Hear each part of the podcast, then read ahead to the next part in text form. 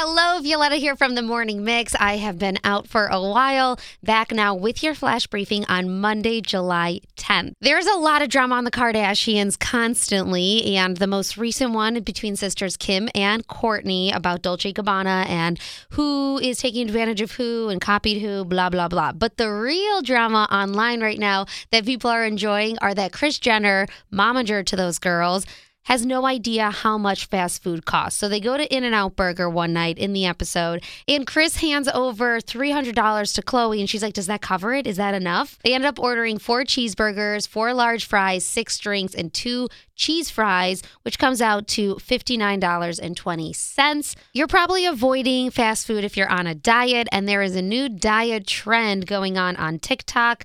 It is called the mustard diet. Basically, you dip fruits and vegetables in mustard, and also you incorporate a lot of cottage cheese with mustard. I don't I don't think I would be trying this. I'm okay with a little extra junk in the trunk.